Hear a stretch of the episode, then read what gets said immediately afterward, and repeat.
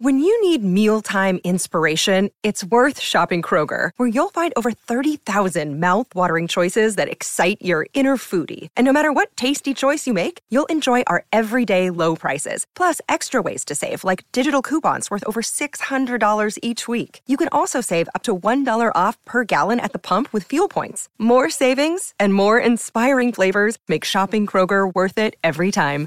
Kroger, fresh for everyone. Fuel restrictions apply. Welcome back. It is Toby McKinnon and Dan Malecki with you. And Dan, let's get stuck into the download the Tab app Trot Race 1. I'll be interested in your thoughts in this. It really appears like there's a lot of horses off this second row that are going to feature prominently. It does it doesn't always work out like that, but it does look like uh, the the winner will come from the second row. How did you find it, mate?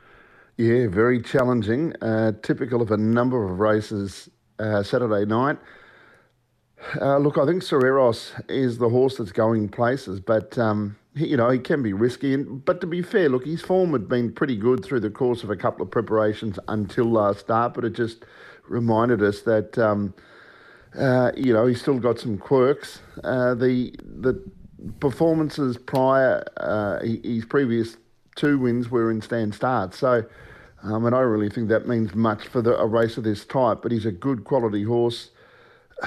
I think it's a tough race. He's, he's, he's sort of too short for me to entertain at that price, but I was just struggling coming up with something else that I could tip with uh, with confidence. So 13 on top. I think everybody loves me can run a bit of a race. On occasions, he's look he shows he's got a bit of ability, uh, well she's got a bit of ability, um, particularly when able to lead, and I think she's got the gate speed to do so. So I, I, think at a bit of value that the two might stand out. Being first up is is not necessarily that easy, but with trotters sometimes they can really turn it on first up.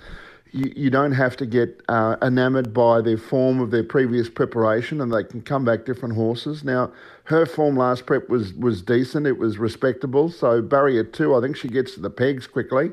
There's a bit of speed uh, with Imperial Wiz and Whizbang Dan as well. So whether or not you know she ends up leaving, leading, or, or sitting handy, but at the value it might be a chance.